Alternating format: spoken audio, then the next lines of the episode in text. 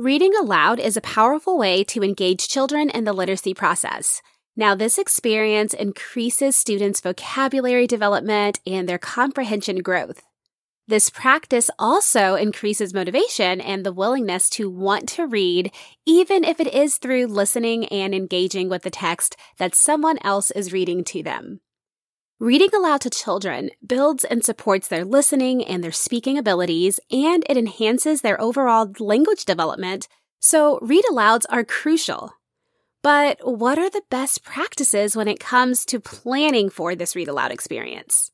Today's episode is going to share four best practice tips when planning for your read aloud. But before I dive in, I want to share an opportunity to support your students through quick and meaningful writing exercises. Writing Made Simple is a membership designed to provide students with creative writing routines that will help them work on different writing skills without them even realizing that they're working on them. You can join Writing Made Simple as a monthly or annual member. And to learn more information, head to theliteracydive.com slash join. But for now, let's dive into these four best practice tips for executing a successful read aloud experience. Welcome to The Literacy Dive, a podcast for teachers who want to take a deeper dive into all things reading and writing. I'm your host, Megan Polk. My number one passion is, you guessed it, all things literacy and supporting teachers like you. Join me each week to learn teacher tips and actionable step by step strategies to help you grow as an educator. Are you ready? Let's dive in. Welcome back to the Literacy Dive podcast. I am thrilled that you are here today, and we are kicking off a new series that's surrounded around the read aloud. So, this is episode 106. I still can't even believe it. And if you have been around since the beginning, thank you, thank you, thank you for still supporting me and listening to this podcast. And if you are new, welcome to the Literacy Dive. I get so excited chatting about literacy, and I have a bank of episodes that are waiting for you to take a deep dive into whenever you get some free time. Now, when it comes to the read aloud, the read aloud process has many benefits to literacy learning, and this instructional practice is where teachers, parents, or other grown-ups get to read text aloud to children. Now, during this time, the reader incorporates variations in pitch, in pace, in volume, in tone, the reader would pause at appropriate places. They would practice making eye contact, questions, comments, all to produce a fluent and enjoyable delivery of this text to an audience. Now, if you are not prioritizing read alouds or if you are not maximizing the time that you have currently to incorporate them, this is a great starting point for you. Begin this whole group instruction with your students. You will select your text, and don't worry, I have an upcoming episode to help with this. But you're going to select your text and you're just going to get started. Now, I'm going to share four best practice tips for this time that you are going to have with your students. And these four tips are centered around time, the text, your audience, and discussion. Best practice tip number one is to plan enough time. Now, this is going to be planning enough time for each of your read aloud sessions. So typically, now this is going to be give or take, you will want to allot about 15, 10 to 15 minutes for your read aloud, but no longer than 20 minutes for that read aloud time. You are going to want to do this because not only are you going to want to deliver a successful read aloud time for your students, but you're going to want to give yourself and your students enough time to get through the text that you want to get through it. You want to give enough time to enjoy it. You don't want that time to be rushed. And you want to have time to discuss the story, the poem, the informational text, whatever genre you're reading. You want this time to be explicit and you want to make sure that you are very clear with the teaching point connected to your read aloud. So you don't want this time to be rushed together. So you want to make sure that you have enough time within your schedule to do this effective read aloud. You also want to build in this time for your students to respond along the way of you doing this read aloud. Now, this means allowing time for your students to study the pictures if you're reading a picture book, allowing them to actually look at the picture and identify what's going on in that scene. You want to allow them to make comments whenever appropriate. You want to ask questions about the story and you want to hear enough responses to where there is a really great dialogue happening in your classroom. This means that you might have to determine what portion of the book you're going to read in a single setting because you need to make sure that you have this built in time. So planning enough time for this session is going to be best practice number one. You can't just pick up a book and squeeze it in in the five minute chunk of time that you have in between transitions. You want this to be its own time, giving it about 15 or so minutes, give or take five on each end for this to happen. Best practice tip number two is going to be to preview and to introduce the book. Now, previewing the book before you read it with your students is going to be so necessary for a few reasons. Well, one, you can be able to anticipate the questions that you want to ask to your students. You can also anticipate at what parts of that book your students are going to react or give emotion based on whatever it is that you've read. This is also really important because depending on what reading skills or strategies you're working on, you can be able to make sure that there is a clear alignment so that when you're reading this text, you can very, very beautifully illustrate that skill or that strategy for your students. So to do this, you would want to practice reading the book through before you ever bring it to your students. You want to do that because you need to make the decision of where you're going to pause for emphasis or where you're going to pause and elicit questions or predictions or have your students making inferences.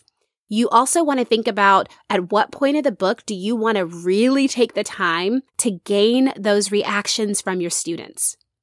If you know those places ahead of time, it's going to help with the effectiveness, the flow, and the management of your read aloud time with your students. Now, scanning for appropriateness is also going to be a benefit of reading this book ahead of time, previewing the text. Now, I'm just going to ask a question here and I want you to be honest with yourself. How many times have we been caught reading or saying something that we will have to explain to parents later on? I know I've been guilty of that. And that came as a result of me not previewing the book. So you can avoid having to have those tough conversations or having to say something that you might have to clean up later if you scan before you sit down to read that text. And then with introducing the text, this is really important to your students because in your introduction, this is a great time where you can point out the cover illustration. You can point out the title. You could also bring mention to the author. You can invite students to predict what that book's going to be about, and they can talk about how the book might connect to their own experiences or to other books that they've heard or that they've read before. Now, this is going to be key because anytime you can introduce the book and have your students make these connections and really think about deep diving into the title or deep diving into the illustrations, this is going to help create their background knowledge. They're pulling from their background knowledge and now they're creating new knowledge based on the discussions that they're hearing from their peers. Now, this is going to be key when it comes to strengthening their comprehension. And so I mentioned looking at the title. And so I want to explain a very, very simple strategy that you can do with your students that I love doing with reading passages when it comes around test taking time. But this is mapping the title. And so to do this, you could write the title of this book on a piece of blank paper if you have a document camera, or you can write it on your whiteboard. And you basically want to just look at the words in the title. Because ultimately, when we get to the end of the book, I love having my students answer the simple question, why did the author title the book the way that the author did? And so it's really great to be able to see what can they pull out in the beginning and then we circle back and we can be able to figure out why the author really named it that title. And it's really, really powerful thinking work that your students are doing. So that is mapping the title. And I love doing that before any read aloud. But there are certain read alouds and you'll know them because you're going to preview the text and know what the whole text is about that can really lend itself well to mapping the title. You can also, in this introduction time frame, give a brief explanation of why you chose to read the book to them. You can make a simple connection with the current time. For instance, you could say something like, well, this story is about a girl who goes on an unusual field trip. And I chose this book because you just came back from a field trip. Or you could say, this is a story about a special friendship between a lion and a mouse. And I've read this many, many times, and I wonder what you're going to think about it and what lesson we can be able to learn. So sometimes even adding a brief explanation allows students to understand there's a purpose that we're reading this, and it just helps to break that barrier before you start your reading. I am quickly interrupting this episode to share about a seasonal game changer. Have you ever wanted to teach about various holidays and seasonal events, but just can't figure out how to make it align with your standards or how to fit it into your schedule? Well, I have a solution that incorporates reading and writing skills. My seasonal literacy activities bundle includes over 20 special days and is great for whole group, small group, and literacy centers. Each set teaches the history of the holidays your students know and love or may not even be familiar with yet. It also includes comprehension questions and six different genres of writing tasks. You can now teach the meaning of holidays and special events with ease and alignment using this resource. Your students will be reading, discussing, and writing with a purpose. To check out this seasonal bundle, head to theliteracydive.com slash season. My best practice tip number three is to watch and know your audience. Now, when watching and knowing your audience, this is going to obviously connect to your students. Your students are your audience. You will want to watch your students' expressions and their body language. And not only just watching it, but you want to be sensitive to the signs of your students being bored or your students being really, really confused.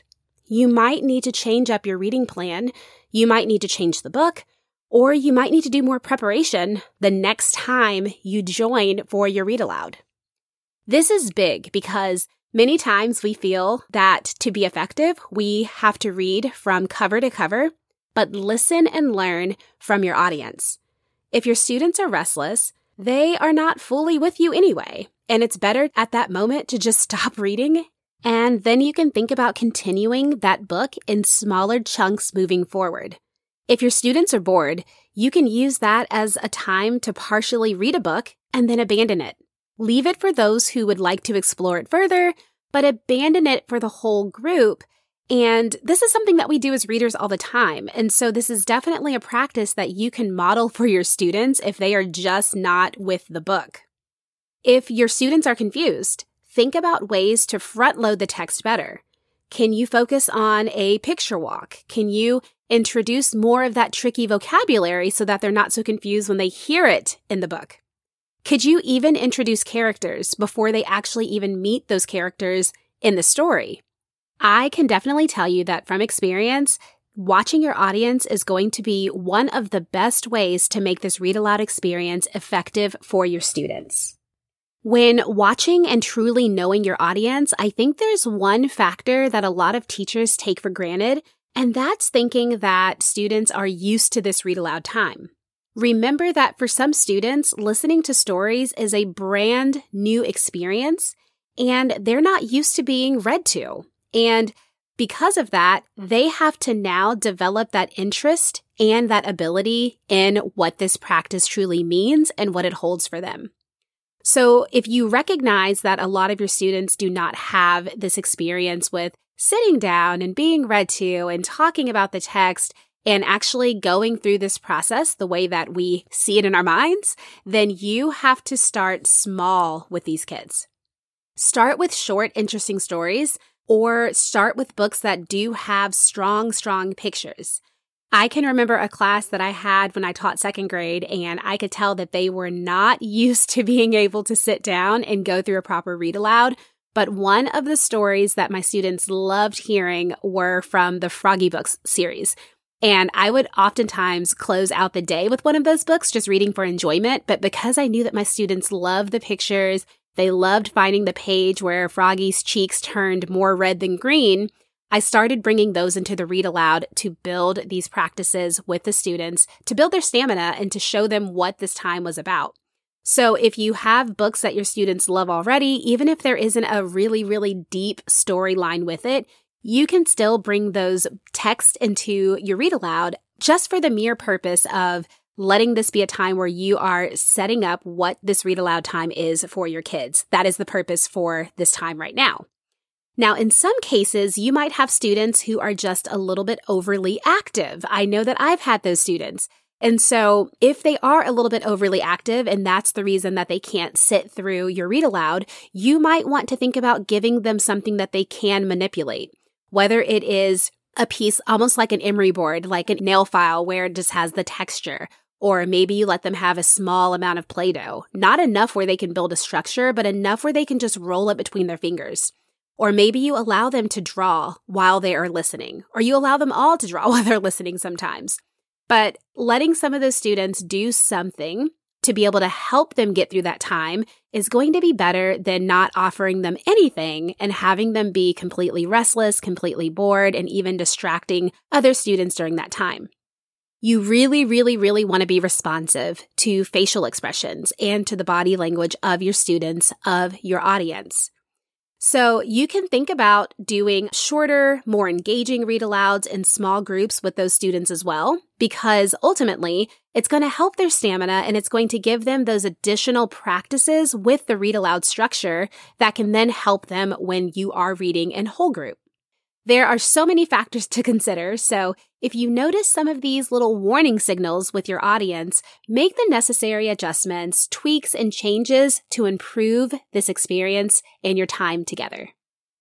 The last best practice tip that I'm going to share with you, and this is not the last for read aloud in entirety, but this is just going to be the last that I'm going to share on the podcast today, is going to be to allow for discussion and response. Now, we kind of touched on that in the first bullet where we're planning enough time for this discussion to happen, but this is going to be specifically for discussions and responses to reading.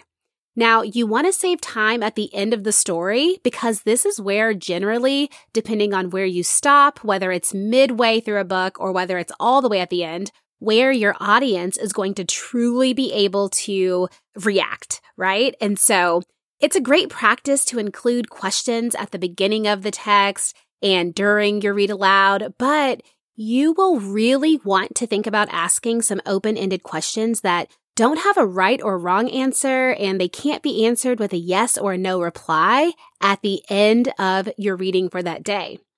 Now, if you are just starting out a very, very general scale of questioning, you can ask your students what they liked or disliked about the book.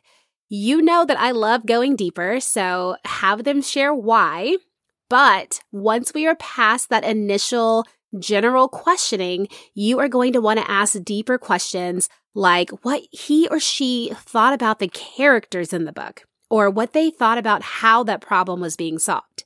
And maybe even how the ending could be changed. You can also ask questions to find out if the book made your students think of any personal experiences or other books that they've heard or read. You would want to make those connections. If you aren't sure where to start when it comes to questioning, I'm going to leave the links to two of my favorite questioning resources in the show notes. And these include open ended comprehension questions connected to genre, and the other is higher order thinking questions because we never want to just stay surface level with our students. You will be able to check for those links in the show notes, but I want to encourage you to discuss about the story you will want to ask children about what's going on, and you're going to want to encourage your students to predict what might come next. Be sure, though, to not turn this discussion into a quiz. And when I think about quizzes, I think about rapid fire, right? You have question one is who's the main character? Question two, what's the setting? Question three, what's the problem? You just kind of rapid fire. But for this type of questioning, you really do want this discussion to be more natural. So you really want to listen to the responses and see if you can prompt students to go even deeper from that.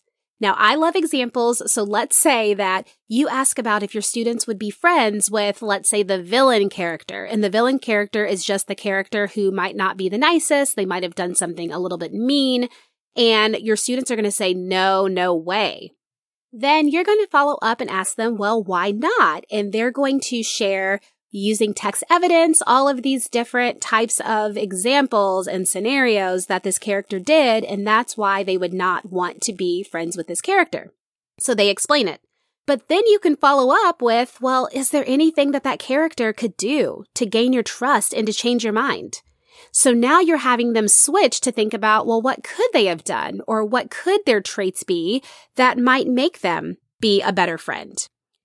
Then you could go even deeper by thinking about, well, have you had any experiences with someone like this villain character? And what did that person do? And you could also just ask them, well, did that person change their behavior? And what effect did that have on the other people involved or on the class? Now, this can be done instead of bouncing to the next question or to something unrelated. Like after asking that initial question, you're going to go and say, okay, what's the setting of the story? Who can answer that? You are going to really want to think quality over quantity when it comes to questioning and when it comes to discussion. I hope your wheels are turning. Read alouds are so much fun. This is such an enjoyable time and part of the day, and it can be so effective and it can be so amazing and successfully executed if you really, really think through your planning and your method of execution. Now, I hope right now that you are feeling inspired, but also you are dissecting what your current practice is. And I want you to think about which of these four elements could you go a little bit deeper in to making sure that this read aloud time is doing the maximum that it can be able to do for this block of time with your students? So to recap the four best practice tips, it is going to be making sure that you are planning enough time for this read aloud to occur, truly previewing the text before you read it to your students, and then also thinking about the ways that you can introduce that text to your students to make it easier for them to get through that text. You are going to want to watch and know, study, and learn your audience and make adjustments as needed. And you're going to want to allow for really, really deep discussion and response to reading to happen at the end of your text.